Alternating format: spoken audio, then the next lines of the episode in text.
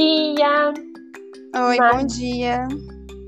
Seja muito, muito bem-vinda. Muito bom estar aqui contigo. Obrigada pelo convite. Sou amada em recuperação e agradeço muito pela oportunidade de falar sobre o segundo passo na minha vida, na minha recuperação, como que tem se desenrolado a minha recuperação. É muito bom ter a oportunidade de compartilhar isso. Muito obrigada pelo convite. Muito obrigada por estar aqui. Gratidão por estar aqui com a gente. Bom, como já falamos no primeiro episódio, o MADA é um programa de recuperação para mulheres que tem como objetivo primordial a sua recuperação da dependência de relacionamentos destrutivos, sejam eles com maridos, esposas, filhos, colegas de trabalho, namorados, namoradas ou amigas, amigos, aprendendo a se relacionar de forma saudável consigo mesmo e com os outros. No nosso último mês, nós iniciamos o, esse projeto, Madapod, e todos os meses nós vamos entrevistar uma companheira que irá compartilhar sua experiência com a programação, transmitindo a todas nós suas forças e esperanças com o intuito de nos recuperarmos desse problema e ajudarmos aquelas que ainda sofrem. Que bom que você nos encontrou. Você não está mais sozinha. E nesse segundo mês, como a companheira falou, nós vamos falar um pouquinho sobre o segundo passo. E agora eu vou ler o, o segundo passo do que, que ele fala. Segundo passo passamos a acreditar que um poder superior a nós mesmas poderia nos devolver a sanidade. No primeiro passo de Mada, tomamos conhecimento da nossa impotência em controlar nossos relacionamentos e as outras pessoas, e também o descontrole em que se encontravam nossas vidas. Como podemos então modificar essa situação? Agora, precisamos de ajuda para que possamos acreditar em nosso processo de recuperação. Muitas de nós, no isolamento de nossos relacionamentos, tentamos modificar nosso comportamento sem, contudo, obter uma modificação profunda. Com o tempo, voltávamos a agir de forma doentia, o que nos deixava profundamente frustradas e com uma crescente vergonha de nós mesmas. O segundo passo sugere que encontremos uma força além de nós, que nos ajude a acreditar que há uma saída para os nossos problemas e também que há uma maneira para a qual podemos praticar os passos da recuperação.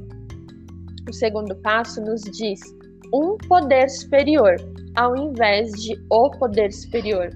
Isso significa que temos em Mada a liberdade de escolher nosso Deus, segundo a concepção e vontade de cada uma. Algumas de nós afastaram-se do caminho espiritual e da fé, simplesmente porque perderam a esperança de que a vida poderia se tornar um, ter um rumo saudável. Estivemos brigadas com Deus, ou talvez nos afastamos de um caminho espiritual porque a imagem de um Deus que nos foi transmitida por nossos pais era ameaçadora. Se você continuar agindo assim, Deus vai castigar você.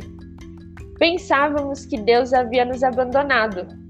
Até mesmo a obsessão pelo seu parceiro pode tê-lo colocado na posição de seu poder superior. Ao acreditar que o relacionamento pudesse lhe dar tudo o que necessitava, deixando que ele controlasse sua vida. Quem sabe agora, em Mada, a prática desse passo possa ajudar, possa dar a chance de encontrar uma nova concepção de Deus, uma concepção que seja mais adequada para nós, um Deus bondoso e amoroso, conforme nossa compreensão e necessidade pessoal.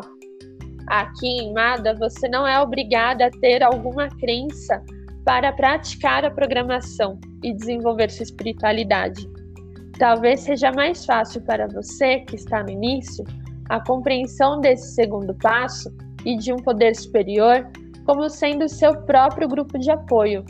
Você pode ter em mente que o que você encontra aqui em Mada é algo que lhe dá força e coragem, e é mais do que conseguiria usando somente a própria força de vontade, e que esse poder superior pode se manifestar através dos depoimentos de cada uma. Isso já é um bom caminho para que possamos iniciar o processo de recuperação. Diz que no segundo passo poderemos achar a vida saudável que estamos procurando. Hoje precisamos encontrar um caminho que nos faça acreditar na possibilidade de mudança em nossas vidas. Isso é praticar o segundo passo, que possamos fazer juntas o que não pudemos fazer sozinhas. Agora nós vamos. Pode falar. Gratidão, não, eu falei gratidão. gratidão. Agora nós vamos ouvir a nossa convidada. E novamente eu queria dizer que é uma honra ter aqui você conosco. Gratidão por partilhar de sua experiência. Com certeza vai servir de muito espelho para muitas companheiras que nos ouvirão. Você gostaria de falar alguma coisa antes de a gente começar a entrevista? Sim, eu queria que a gente começasse falando, orando, né? Fazendo a oração da serenidade, que eu acho que tem tudo a ver com o segundo passo, né? E que eu vou falar posteriormente, assim, na minha experiência. Então, oração da serenidade. Deus, concedei-me a serenidade para aceitar as coisas que eu não posso modificar. Coragem para modificar aquelas que eu posso. E sabedoria para perceber a diferença. Só por hoje funciona. Funciona. é, bom, eu entrei em MADA por conta de um relacionamento com um dependente químico. Eu era casada. É, e assim, eu perdi totalmente o controle da minha vida. Eu não conseguia sair do relacionamento. Na verdade, é, bem antes né, de estar com ele, eu já tinha perdido o controle, né? Eu vejo que hoje, com a recuperação, é, muito antes de eu estar no relacionamento destrutivo com ele, eu já tinha outros relacionamentos destrutivos. Só que o pico, né, o maior relacionamento que me conduziu né, à necessidade de procurar ajuda foi com ele. E, assim, eu cheguei em Mada, eu não tinha fé em absolutamente nada. Eu não tinha fé em mim, não tinha fé em Deus mais, eu não tinha fé que algo poderia acontecer. É bem interessante porque eu já conhecia um grupo de 12 passos, só que não tinha funcionado, né? Não tinha funcionado para mim. E aí, quando me convidaram para ir para o MADA, eu fui para o grupo sem esperar nada. Eu fui para o grupo sem esperar nada. E eu comecei a chorar. Quando na minha primeira reunião eu só chorava. Porque é isso, eu, eu não tinha mais o que fazer. Eu tava, eu falei em todas as minhas áreas. Eu tava ali derrotada. O primeiro passo para mim, ele é muito real, porque de fato, eu cheguei derrotada, impotente, é, dentro de uma sala de mada. Eu tinha perdido o trabalho, tinha largado a minha vida acadêmica, eu estava sozinha, longe da minha família, em outro estado, é, o casamento tinha acabado, eu já estava assim em todas as áreas, estava assim, ficando sem dinheiro.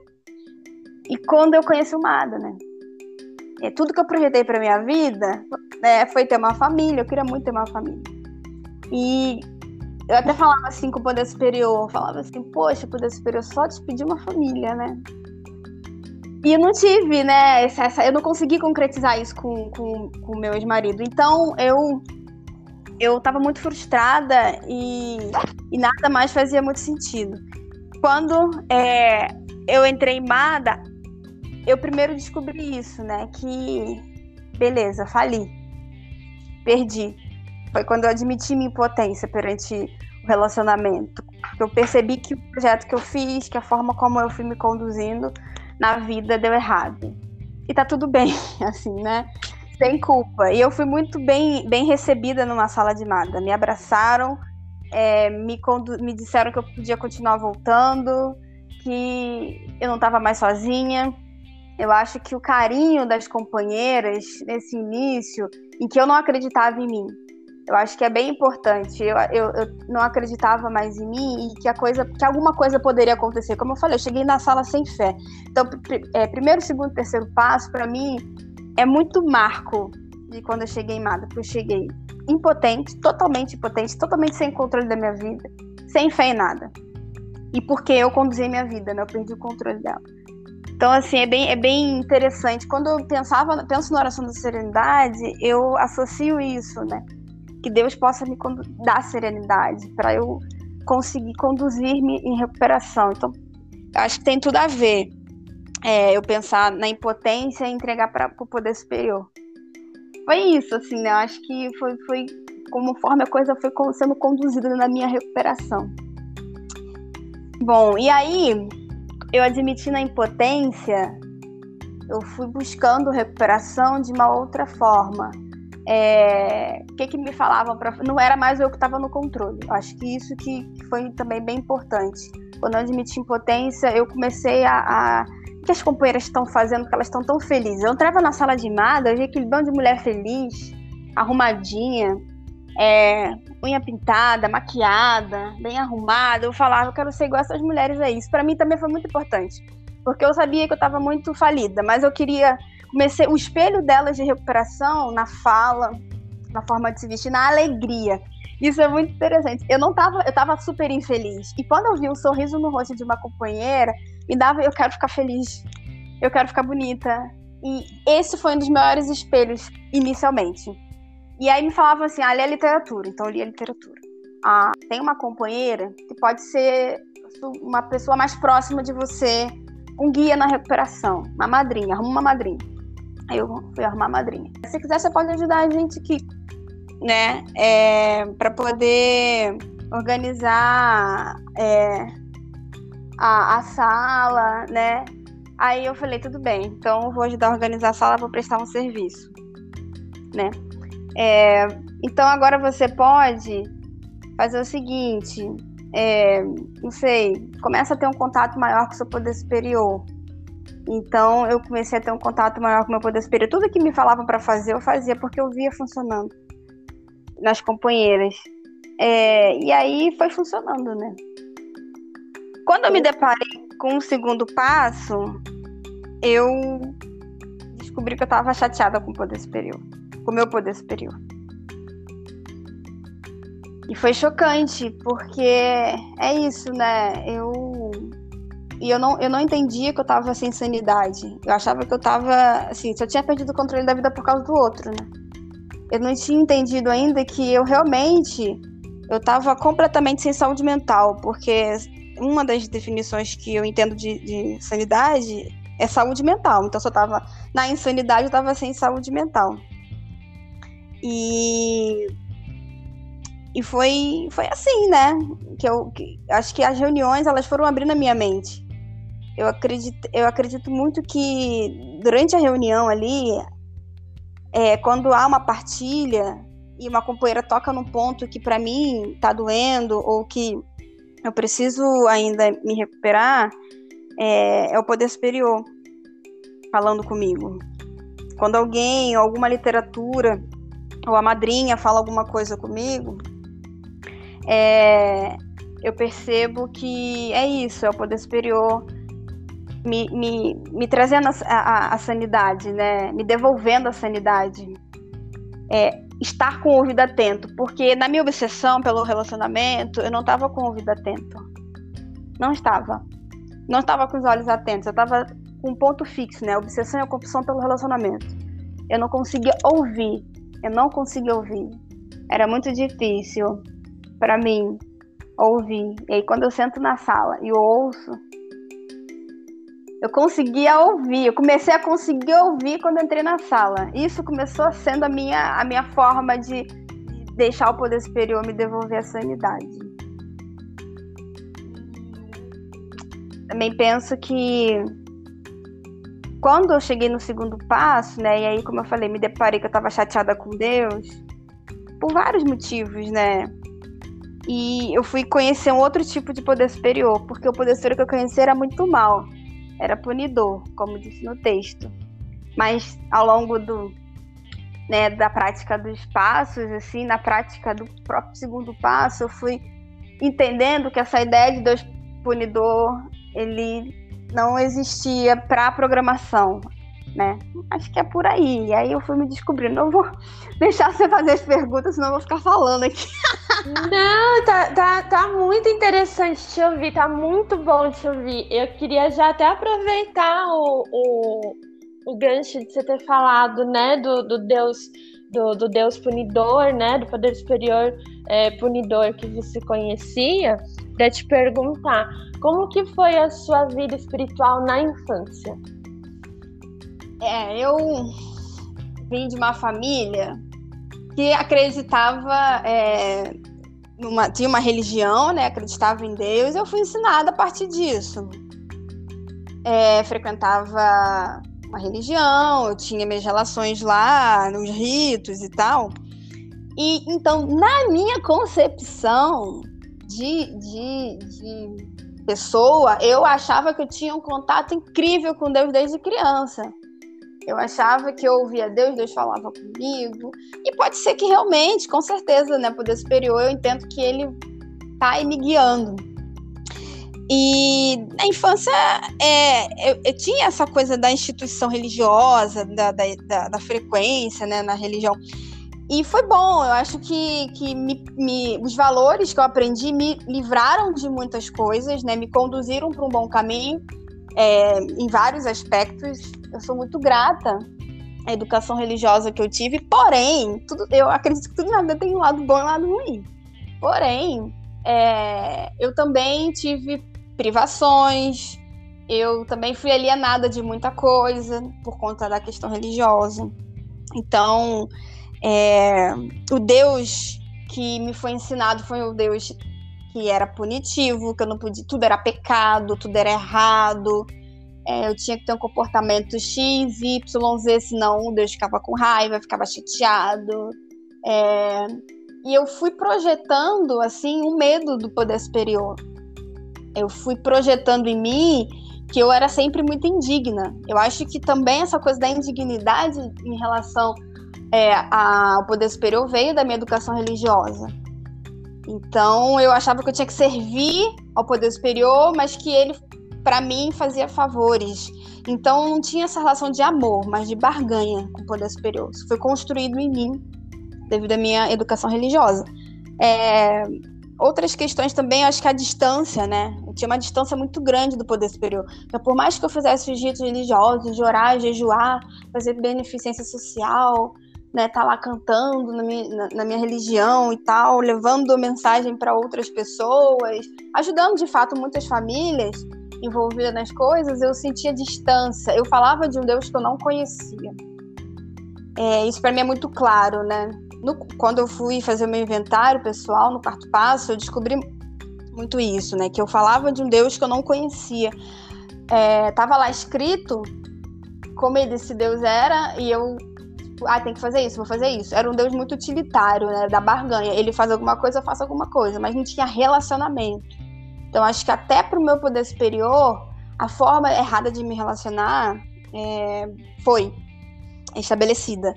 Então, é bem claro para mim isso.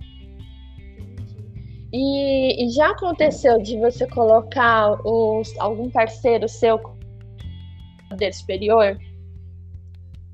Eu entendo que não só parceiro, mas em todas as minhas relações eu coloco o outro num patamar muito alto, assim.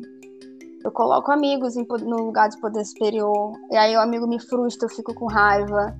É, eu coloco, coloquei com certeza vários. É, o, o, meu relacionamento no poder superior. Na verdade, quando eu conheci o cara, assim, eu me apaixonava, eu já colocava ele no lugar do poder superior.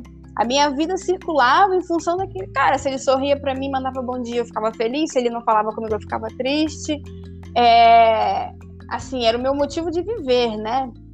Então, eu percebo que até o trabalho, às vezes, eu coloco como poder superior.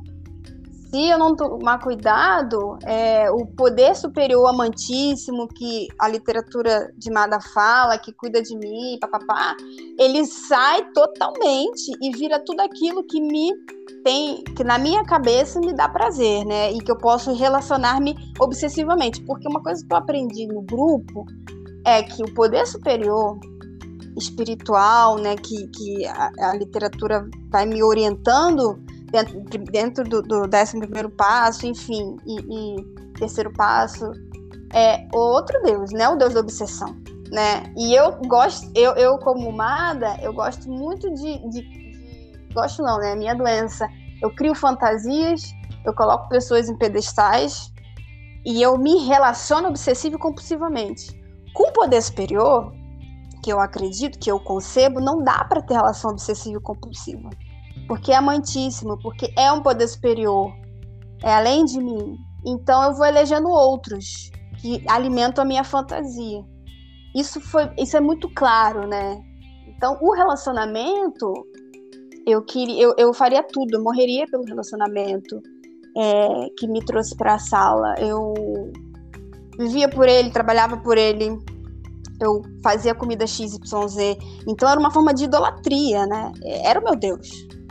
Eu vivia em função disso. O que ele falasse para fazer, para ter o amor dele, eu faria. É, então, assim, a, a, inversão de valores é muito clara e muito real para mim.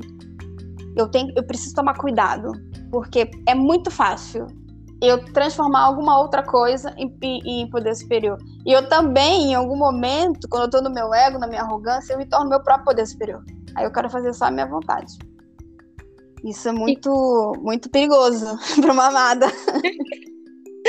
e, e quando você percebe essa é, essa, essa mudança né, de, de valor, de, de colocar outras pessoas a si própria no, no lugar do poder superior, perceber isso.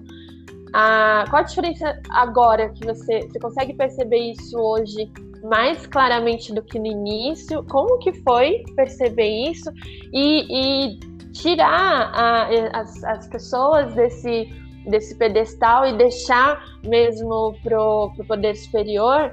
É, como que, que, que foi esse movimento e como que é esse movimento hoje para você? Reunião. Eu lembro que quando eu comecei o Contato Zero, com. É contato zero, né? É quando eu, de forma alguma, entro em contato com o meu objeto de obsessão, né? Com a pessoa pelo qual eu sou obcecada é, dentro é, de relacionamentos. Quando eu comecei, então, com meu ex-marido Contato Zero, eu fiquei completamente desnorteada. Porque eu não conseguia viver sem ter aquele relacionamento. E aí o que que tá o que que eu, eu li na literatura e minha madrinha me orientou? Reunião. A saudade apertou? Reunião. Tá com vontade de falar? Reunião. É, e até é interessante, né? Porque eu lembro que, que eu coloquei, mesmo inconscientemente, hoje eu, eu, me, eu me recordo disso, né? Quando tava no, fazendo o segundo passo e tal, eu coloquei o grupo como meu poder superior, o Mada como meu poder superior. E foi muito, muito automático isso, que diz mesmo na literatura, né? Inicialmente, pode ser teu poder superior lá, o grupo lá, a reunião. E eu coloquei, e foi a melhor coisa que eu fiz, porque eu sabia que ali, naquele momento que eu estava em reunião, alguma coisa acontecia que eu saía melhor do que eu entrei. E eu tinha um abraço, que eu tinha uma companheira para falar comigo, eu tinha, enfim, é... carinho. Então, fazer a, é, ter a possibilidade de frequentar o maior número de reuniões me tirava da obsessão de colocar outra pessoa como meu poder superior. Isso foi muito importante. É, e também na prestação de serviços. Eu comecei a prestar serviço, então o foco começou a sair do outro e eu precisei aprender tradição, né, as duas tradições de Mada, precisei aprender é, a lidar comigo no serviço. Então, usar os instrumentos de recuperação foi muito importante. E aí, como é que eu uso hoje isso? Porque, como eu falei, se eu não, não, não vigiar, é, eu coloco outro como poder, como meu poder superior. Hoje eu percebo o seguinte: quando me frustra alguém, quando alguém me faz raiva, quando eu fico chateada, quando alguma coisa acontece que me tira um pouco o tino, eu começo a me perguntar e vou lá pro décimo passo fazer inventário diário. O que está acontecendo? Por que essa frustração toda? Que expectativas enormes você criou sobre essa pessoa, sobre essa situação? É... Que, assim, você não foi correspondida e você está com raiva. E aí eu consigo entender que muitas vezes eu coloco as coisas num patamar altíssimo de poder superior, não, porque isso vai resolver minha vida. Não, não é isso que vai resolver minha vida, né? Por isso que eu me frustro, porque eu boto expectativas altíssimas sobre coisas que não são meus poderes superiores, são apenas as minhas fantasias sobre alguma coisa. Então, quando eu tô assim, né, na obsessão e compulsão, eu me percebo, eu já sento e tento pensar, escrevo ali, o que que houve, né? O que que eu botei como poder superior, que entreguei minha vida e, óbvio, né, não entregou como eu queria, não, não teve resultados como eu queria e me tirou o tino, né? E eu fiquei desnorteada, eu tô aqui com raiva, eu tô frustrada e eu tirei da mão do poder superior. Porque eu, eu perco controle, né? Eu, eu penso isso. Quando eu coloco a minha vida na mão do poder superior errado, eu perco controle. O controle se, se eu, eu fico desnorteada. Para mim isso é muito muito claro assim dentro da minha recuperação. E agora falando de mim, né? Quando eu começo a querer controlar minha vida, né, sendo meu poder superior, fazendo a minha vontade, é, o meu sinal de alerta vem para eu voltar a entregar para o poder superior é quando uma companheira dá um toque para mim, ó, acho que não tá legal é esse caminho que você tá fazendo. Ou quando minha madrinha dá um toque para mim, ó, eu acho que não tá legal isso que você tá fazendo. Eu ouço, né? Hoje eu tenho, eu vejo, como eu falei, o poder superior fala comigo através de várias é, formas e para me devolver a sanidade, para me trazer para a realidade, porque eu penso isso que é, a sanidade, ela é, quando o poder superior me traz para a realidade e eu entendo que o caminho que eu estou fazendo, porque a minha tendência é ir para fantasia. Então eu não conhecia muitos meus limites. Eu botava expectativas altíssimas para mim e eu queria fazer coisas assim elevadíssimas, assim, como se eu fosse capaz de fazer mil serviços ao mesmo tempo, pegar mil coisas ao mesmo tempo, e eu faço isso de vez em quando ainda. Por isso que o segundo passo para mim é cíclico, ele precisa estar tá sendo sempre lembrado por mim, sempre sendo lembrado. Eu faço isso. Aí quando eu vejo que eu não estou dando conta, que eu estou fugindo de mim, utilizando várias tarefas, coloco horários de manhã, tarde, noite, fico nessa compulsão, é porque eu não me toquei que eu não aguento, que eu tenho meu próprio limite, que eu não sou meu poder superior. Né? É o poder superior é que vai me dar coisas. Eu não, não é trabalhando compulsivamente 12 horas, 10 horas por dia que eu vou conseguir meu sustento, eu vou conseguir ficar doente, né? Eu tenho X horário para trabalhar, X horário para comer, para tomar banho, para ir para o grupo, para poder fazer terapia, para poder fazer um, ter um lazer. Então, quando eu começo a querer tomar conta de tudo e resolver do meu jeito e me tornar meu poder superior, sem saber meus próprios limites, é que eu preciso de ajuda.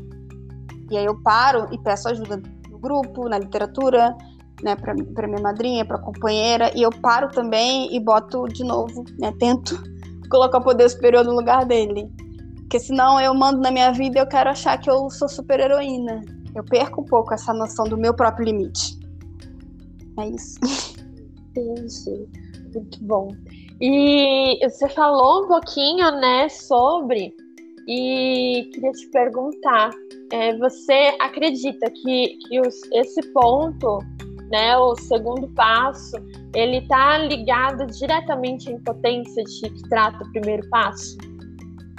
Com certeza, com certeza, porque eu, como eu falei, às vezes eu tenho, acho que eu tenho uma quedinha para ser poder superior, né? Sou onipotente, onipresente e quero fazer tudo para todo mundo, quero levar aplausos por ser super maravilhosa, pro outro, né?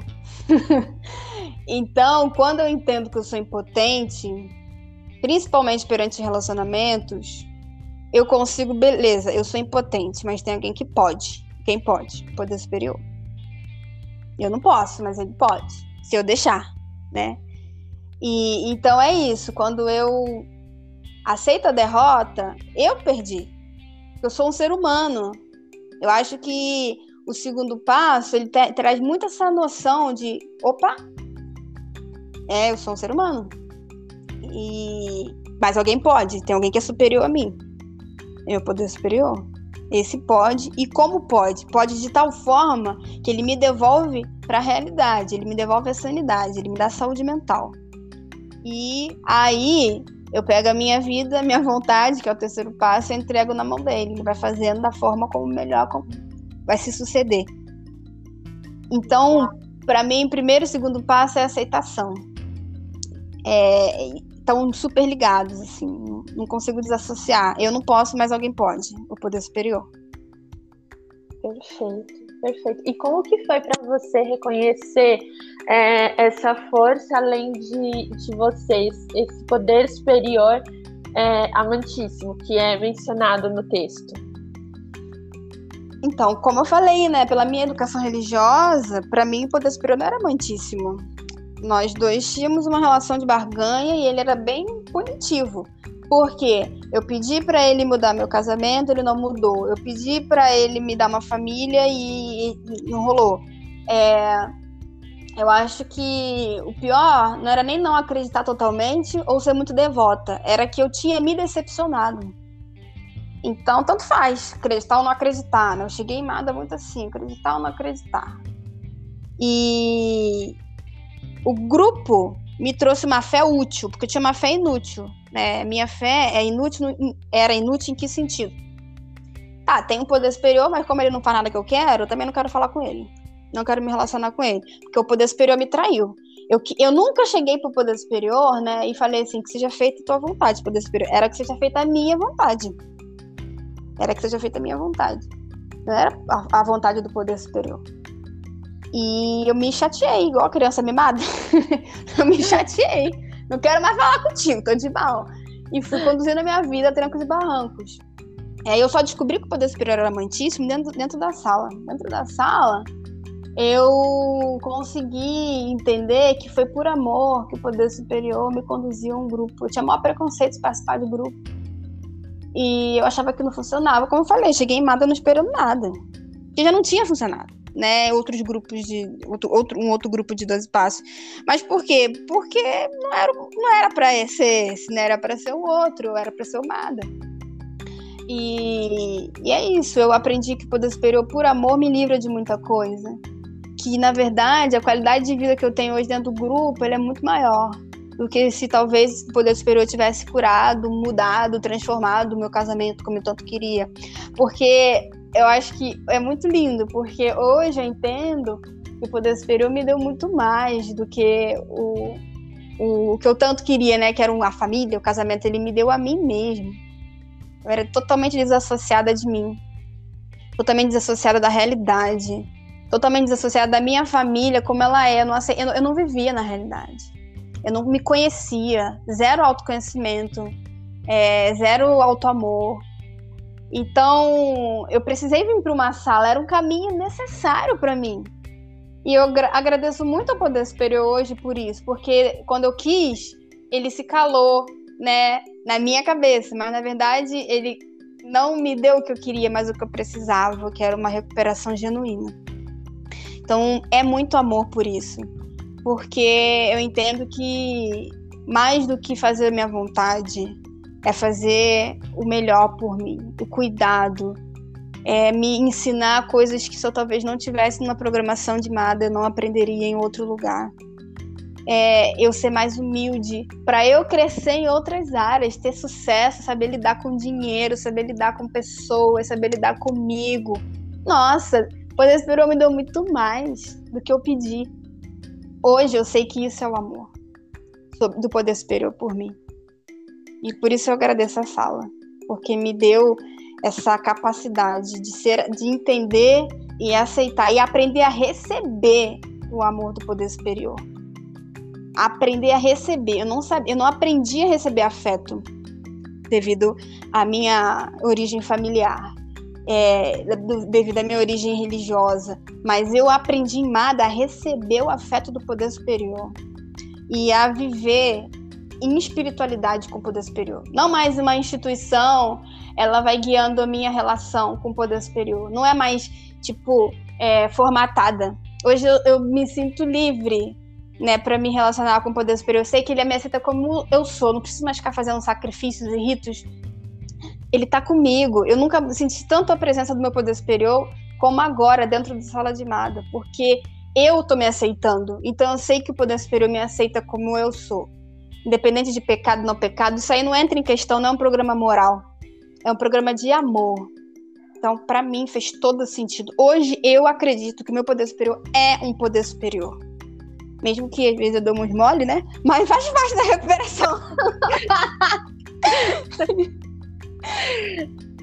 Ai, perfeito. E você falou bastante sobre a, a sala, a reunião, a literatura esses foram os instrumentos de recuperação que você usou no, no início e você usa até hoje? Ou você começou com é, alguns instrumentos de, de recuperação e hoje você já utiliza outros tantos? Como, como, quais são os instrumentos que você usou no início e que você usa hoje? Ah, eu comecei usando ir para reunião vai lá, senta na minha. Quando a gente estava no tempo normal, né? Era cadeira. Então senta na cadeira e ouve, galera. Senta na cadeira e ouve. Né? E eu ia para reunião. E depois eu comecei estudando literatura. Na verdade, é, eu acho que a reunião e a literatura foram juntos, né? Pensaram juntas. Aí arrumei uma madrinha, é, comecei a prestar serviço, e a relação com o poder superior foi acontecendo, né? Eu acho que são esses cinco instrumentos, acho não, são esses cinco instrumentos de recuperação prioritariamente que eu uso, né?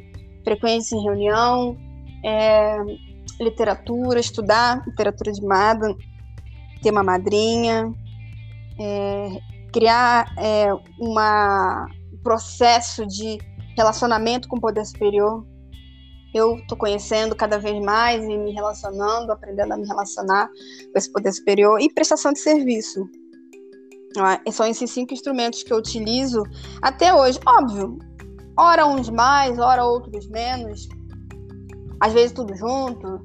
É, tem dia que eu tô precisando, tô bem zoada da cabeça, né? Tô precisando de alguma, usar alguns instrumentos. Aí eu vou usando um por um até algum funcionar. Tem uma hora que não funciona. Se frequentar, não funciona. Ler literatura, eu senti que não melhorei. Eu vou para uma reunião, melhorei. Ou então tem dia que eu faço quatro, chega no último, melhora. Pego, ligo pra madrinha, eu falo com a madrinha. Né, eu vou usando, porque eu acredito muito nisso. Que às vezes a soma de todos eles num dia só é que vai fazer eu melhorar, que vai fazer eu mudar um ponto XY, né? É, mas eu uso. Eu preciso não dá para deixar de reunião, não dá para deixar de ler literatura. Cada vez o poder superior, aí é o segundo passo, né? Vai falar comigo de uma maneira diferente. Às vezes é diretão mesmo. Às vezes eu ouço o poder superior falando na minha cabeça. Mas às vezes ele quer falar comigo através de da minha madrinha, através de uma companheira na sala partilhando. Ou através de uma literatura. Ou no serviço, quando eu tô lá prestando serviço. Eu... Então, assim, são multivariadas formas que o poder superior pode falar comigo. Eu só tenho que estar com os ouvidos atentos e fazer a minha parte, né, de ir buscando esses instrumentos. Perfeito.